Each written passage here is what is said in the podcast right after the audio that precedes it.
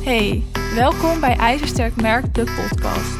Mijn naam is Michelle van Laar en samen met mijn gasten ga ik in gesprek over het ondernemerschap en hoe jij jouw merk ijzersterk op de markt kunt zetten. Luister je mee? Als ondernemer heb je ooit een doelgroep bepaald. En voordat ik verder ga met vertellen, ik ga je niet vertellen hoe belangrijk het is om je doelgroep te weten. Ik ga je niet vertellen hoe je dat moet doen. Dat weet jij al, dat is niet nieuw. Dus maak je niet druk. Dat gaan we allemaal niet bespreken.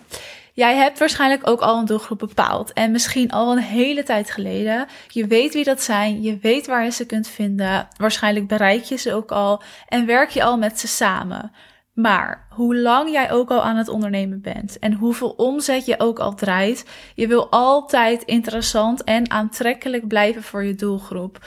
Dat is gewoon een must. Als je dat niet meer bent, ga je dalen in omzet, ga je dalen in klanten. En dat merk je gewoon meteen. Het is ook niet heel lastig om aantrekkelijk te worden. Dus die eerste stap is niet zo moeilijk. Het is vooral lastig om aantrekkelijk te blijven. En beter gezegd, je kan snel en makkelijk aantrekkelijk worden voor een deel van je doelgroep. Dus een deel van je doelgroep aanspreken. Misschien ook met ze gaan werken. Hè, dat ze ook echt klant bij je worden. Maar het is lastiger en het duurt ook wat langer, laat ik dat er ook bij zeggen, om je hele doelgroep aan te spreken en dus aantrekkelijk te worden voor die hele groep. En dat is wel wat je uiteindelijk wil, dat je die hele groep gaat bereiken, want dan kan je ook met meer mensen gaan samenwerken. Leren meer mensen jou kennen, word je sneller als expert gezien, gaan meer mensen bij je kopen en dus kan je sneller groeien met je bedrijf. Maar dat is wat lastiger en daarvoor zul je veel meer moeite moeten doen om ook aantrekkelijk te worden voor dus die hele groep. Maar nogmaals, het is dus wel wat makkelijker om aantrekkelijk te worden voor een deel. Daar start je natuurlijk ook altijd mee. En dat is ook je eerste doel. Eerst aantrekkelijk worden voor een deel en dan ga je eigenlijk steeds focussen op het volgende deel, totdat je gewoon aantrekkelijk bent voor je hele doelgroep. Terwijl ik dit zeg, bedenk ik ook, kan je ooit aantrekkelijk zijn voor je hele doelgroep? Want je doelgroep die verbreedt altijd, die wordt altijd groter, er komen meer mensen bij, gaan misschien mensen af. Jij verandert als ondernemer, dus je doelgroep verandert mee. Dus misschien kan dat nooit, maar je wilt wel aantrekkelijk zijn voor het grootste deel van je doelgroep. Laten we dat dan zeggen. Want als jij aantrekkelijk bent voor je doelgroep, dan ga je merken dat jouw ideale klant steeds vaker bij jou aanklopt.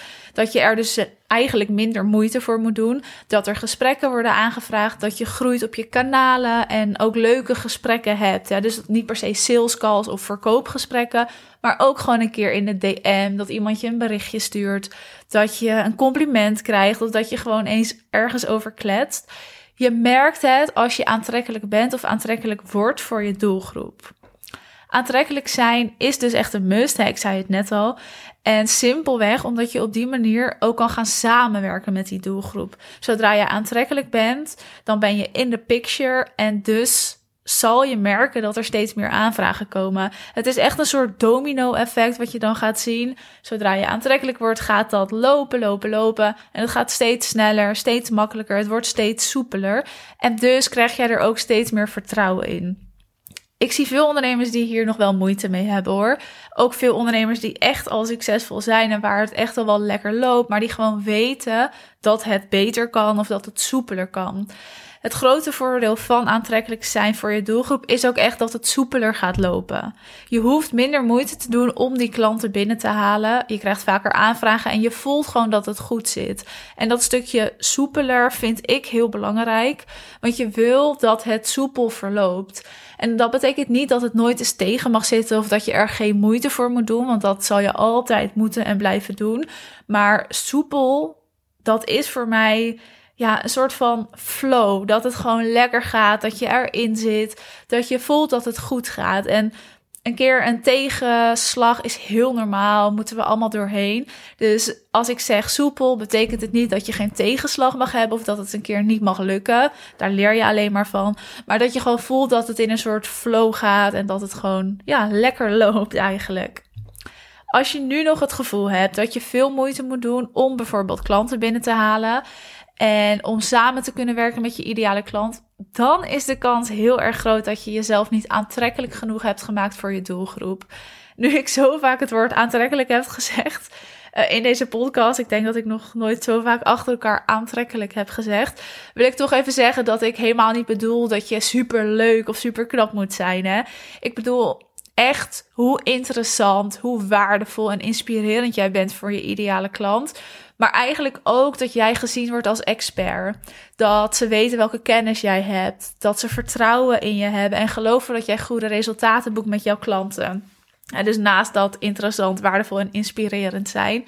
En ik vind eigenlijk die combinatie is het woord aantrekkelijk wel een mooie samenvatting voor. Dus dat bedoel ik echt met aantrekkelijk zijn voor je doelgroep en voor je ideale klant. Ik zei net al, als je nu nog veel moeite moet doen om klanten binnen te halen, dan is de kans heel groot dat jij jezelf niet aantrekkelijk genoeg hebt gemaakt voor je doelgroep. Maar ook als het al wel lekker loopt, maar je weet dat het beter of soepeler kan.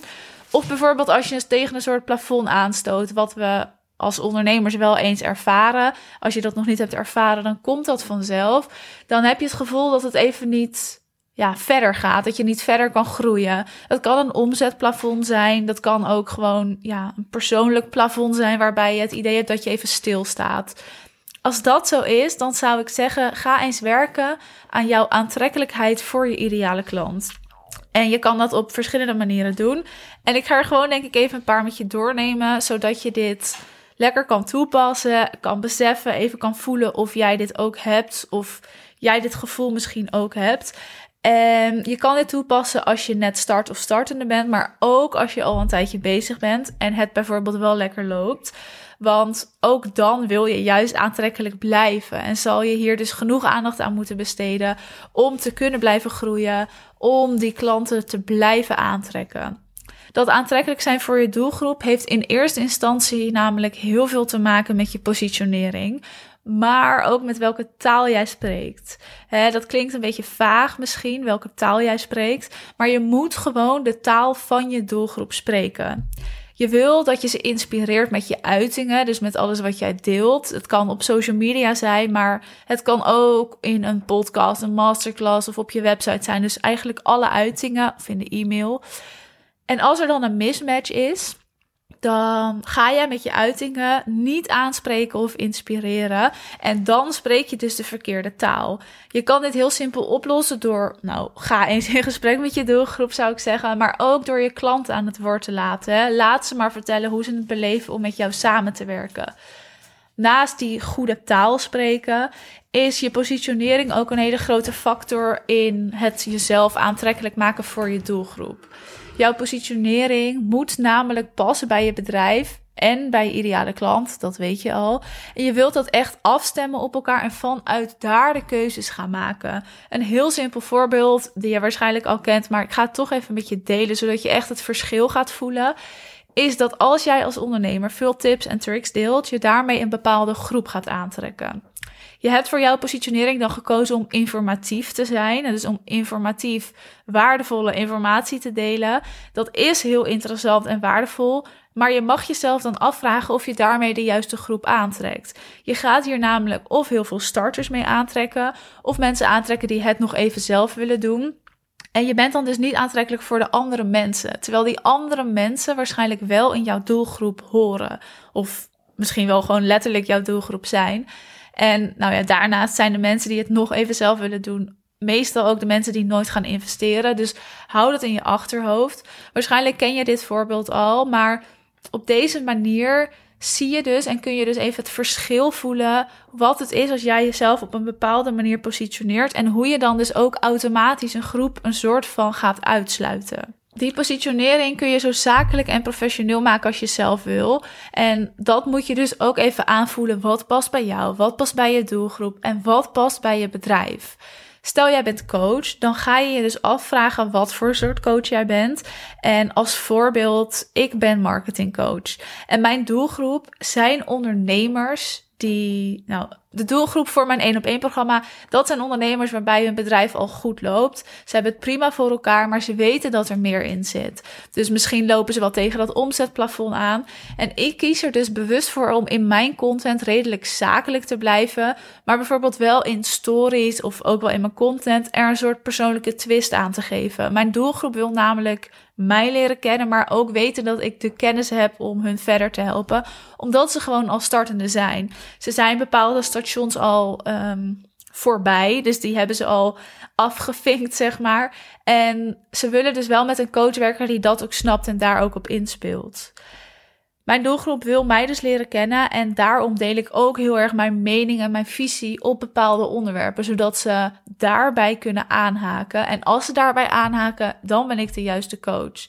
Maar voor mijn online groepsprogramma wil ik dus meer de starters aantrekken of ondernemers die al wel even bezig zijn, maar waar het nog niet loopt zoals ze hadden gewild. En daarvoor zet ik wel echt andere content in. En als ik daar bijvoorbeeld een masterclass voor geef, dan bespreek ik hele andere, andere onderwerpen, omdat zij ook op zoek zijn naar hele andere informatie. Dus zo zorg ik dat ik de juiste taal spreek voor de juiste doelgroep en mezelf ook goed positioneer voor die ideale klant ik heb toevallig verschillende doelgroepen voor mijn, verschillende, voor mijn twee verschillende uh, diensten. Dus dat heb jij misschien niet. Misschien heb jij gewoon één doelgroep. En dat is ook makkelijker hoor. Maar dan kan jij dus daarop inspelen. Moet je zorgen dat je die taal spreekt en de juiste informatie deelt. Waar die doelgroep ook echt behoefte aan heeft. Het is heel goed om klanten en resultaten te laten zien. Dus ook de mensen met wie jij samenwerkt. Dat zorgt namelijk, nou, je weet het, hè, voor vertrouwen. Het een stukje social proof. Als andere mensen tevreden over jou zijn, dan maak jij dus waar wat je zegt. Maar het maakt je ook aantrekkelijker voor je ideale klant. Mensen die kunnen ook zien met wat voor personen jij al samenwerkt. En als die mensen zich identificeren met die persoon, bijvoorbeeld bij mij, hè, ik werk veel samen met coaches, maar ook met VA's of fotografen. Als een andere coach ziet dat ik met coaches werk, dan geeft dat ook een soort van vertrouwen. Omdat ze dus weten, oh ja, jij helpt al coaches, dus jij bent daar gespecialiseerd in. Hetzelfde geldt voor fotografen of voor VA's. Ik help veel van dat soort ondernemers. Dus andere fotografen, VA's of coaches, die weten ook dat ik daar genoeg ervaring in heb om dus ook hun verder te helpen als andere mensen tevreden over jou zijn, dat zei ik net al, hè, dan maak jij dus waar wat je zegt. stukje social proof, je kent het wel, maar zorg ook dat je dus echt laat zien met welke mensen jij samenwerkt. Daarnaast is een duidelijk en strategisch productaanbod belangrijk. En misschien zul je dat niet meteen linken met het aantrekkelijk zijn voor je doelgroep, maar het is dus wel een hele grote factor. Als jij namelijk vier, vijf of zes opties geeft, dan haken mensen snel af. Als jij één duidelijk productaanbod hebt waar jij helemaal achter staat met een herkenbare en goede naam, dan ga jij daar ook echt bekend om staan. Er zijn heel veel bijvoorbeeld business coaches die een programma hebben waarvan iedereen inmiddels de naam kent omdat dat gewoon hun signature aanbod is. En iedereen dus weet: oh ja, dat aanbod is van die ondernemer. Dat is eigenlijk ook wat je gaat willen. Maar na, als jij echt een goed aanbod aanbiedt en dus niet tientallen opties geeft, dan laat dat ook gewoon zien dat jij jouw doelgroep kent, want jij weet waar ze behoefte aan hebben, maar ook dat jij zelfverzekerd bent en weet wanneer jij jouw kennis het beste kan overbrengen. Als ik dit weer even betrek op mezelf, ik heb een online groepsprogramma en een één op één programma. Meer bied ik niet aan. Waarom niet? Omdat ik weet dat ik op deze manier mijn kennis kan overbrengen en dat mijn klanten dan ook een transformatie ondergaan. Als ik een korte cursus zou maken, wat dus niet bij mij past, ook niet bij mijn kennis en bij mijn aanbod, maar ook gewoon niet bij mijn doelgroep, dan kan ik niet die transformatie waarmaken. Dus op die manier heb ik ervoor gekozen om mijn productaanbod zo in te delen dat het passend is bij mijn doelgroep en mij ook op die manier aantrekkelijk te maken voor mijn doelgroep. Dus dat is wat ik doe. Meer doe ik niet. Wil je op een andere manier met mij werken? Ja, ik heb wel eens met mensen uh, dan gesprekken. Hè? Hoe kan dat? Hoe kunnen we dat doen? En daar sta ik ook echt wel voor open. Maar in de basis is dit wel wat ik aanbied, omdat ik weet dat jij dan die transformatie gaat ondergaan en anders niet. Dus geen vier opties waar ze zelf uit kunnen kiezen. als mensen met jou willen samenwerken, dan is er gewoon een optie. Willen ze dat? Doen ze dat? Willen ze dat niet? Doen ze dat niet? Ook prima. En het verschilt wel een beetje in wat jij doet. Stel jij bent VA of fotograaf, dan snap ik dat je meerdere opties gaat aanbieden of verschillende pakketten. Maar ook daarin ga je niet doorslaan. Je maakt keuzes en jij maakt die keuzes en dat is wat het is Ik heb vaak zat mensen gezien die vijf pakketten aanbieden en dat werkt niet, omdat we dan te veel keuze hebben. Dat heeft ook te maken met ons brein. We moeten gewoon, nou, de keuze moet al voor ons gemaakt zijn. We kunnen daaruit kiezen en we kunnen daaruit kiezen. En dan hebben we twee of drie keuzes. En dat is echt meer dan genoeg. Vijf of zes pakketten is gewoon te veel. Jij moet ook laten zien dat jij jouw ideale klant kent. En ik zei het net al, maar als jij jouw ideale klant kent, dan weet je ook waar ze behoefte aan hebben. En dus kun jij voor hen die keuze maken. Wat ik nog even wil noemen voordat ik deze aflevering ga afsluiten, is dat je prijzen ook heel bepalend zijn voor hoe aantrekkelijk jij bent. Te lage prijzen zorgen voor wantrouwen en dat maakt je gewoon minder aantrekkelijk. Want is je aanbod dan wel zo goed? Kan ik dan wel de kwaliteit verwachten die ik wil? Maar te hoge prijzen daarentegen misschien ook. De vraag is wel een beetje: wat is te hoog? Want wat voor mij te hoog is, is misschien voor jou helemaal niet te hoog. Of wat voor mij te hoog is, is voor jou echt veel te hoog. Snap je? Dat, dat kan altijd. Dus bestaan te hoge prijzen wel? Ik denk het misschien niet. Want als jij jezelf aantrekkelijk genoeg maakt in je positionering, op je website, in je uitingen en op je kanalen, hè, dus ook in je aanbod, dan maakt het niet zoveel uit meer wat je prijzen zijn. Jouw doelgroep is dan namelijk bereid te betalen wat jij vraagt, omdat jij het voorwerk al hebt gedaan. Dus stel, er komen nog heel veel bezwaren op jouw prijs. Bijvoorbeeld in salesgesprekken of mensen vragen vaak om korting of zeggen, nou, je bent wel een beetje duur. Als dat laatste zo is, dat ligt vaak bij die persoon zelf, dus trek je daar niks van aan. Maar als jij wel vaak bezwaren krijgt op jouw prijs, dan heb je jezelf ook niet aantrekkelijk genoeg gemaakt of heb je niet genoeg voorwerk gedaan om te zorgen dat jouw ideale klant bereid is te investeren en ook het bedrag wat jij vraagt. Natuurlijk snap ik dat je soms klanten hebt die twijfelen of klanten hebt die een bezwaar hebben op jouw prijs. Je voorkomt dat nooit helemaal, dat snap ik. Maar als je die, dat bezwaar heel vaak krijgt, ga je zelf dan afvragen hoe dat komt. Ga niet je prijzen verlagen, maar ga juist iets veranderen in dat voorwerk, in je positionering, hè, in het aantrekkelijk maken van jezelf. Goed, als je merkt dat er meer in zit hè, dan dat je nu uit je bedrijf haalt, plan dan een gratis strategie-sessie. Dan gaan we samen even bekijken hoe dat komt, nou, wat je kan gaan doen om dat plafond te doorbreken. De link zet ik in de beschrijving of je plant hem gewoon even in via mijn website en dan spreek ik je vast snel. Je hebt deze aflevering helemaal afgeluisterd. Vond jij deze aflevering ook te gek? Vergeet dan niet te abonneren op de podcast en laat vooral even weten dat je geluisterd hebt. Tot de volgende keer.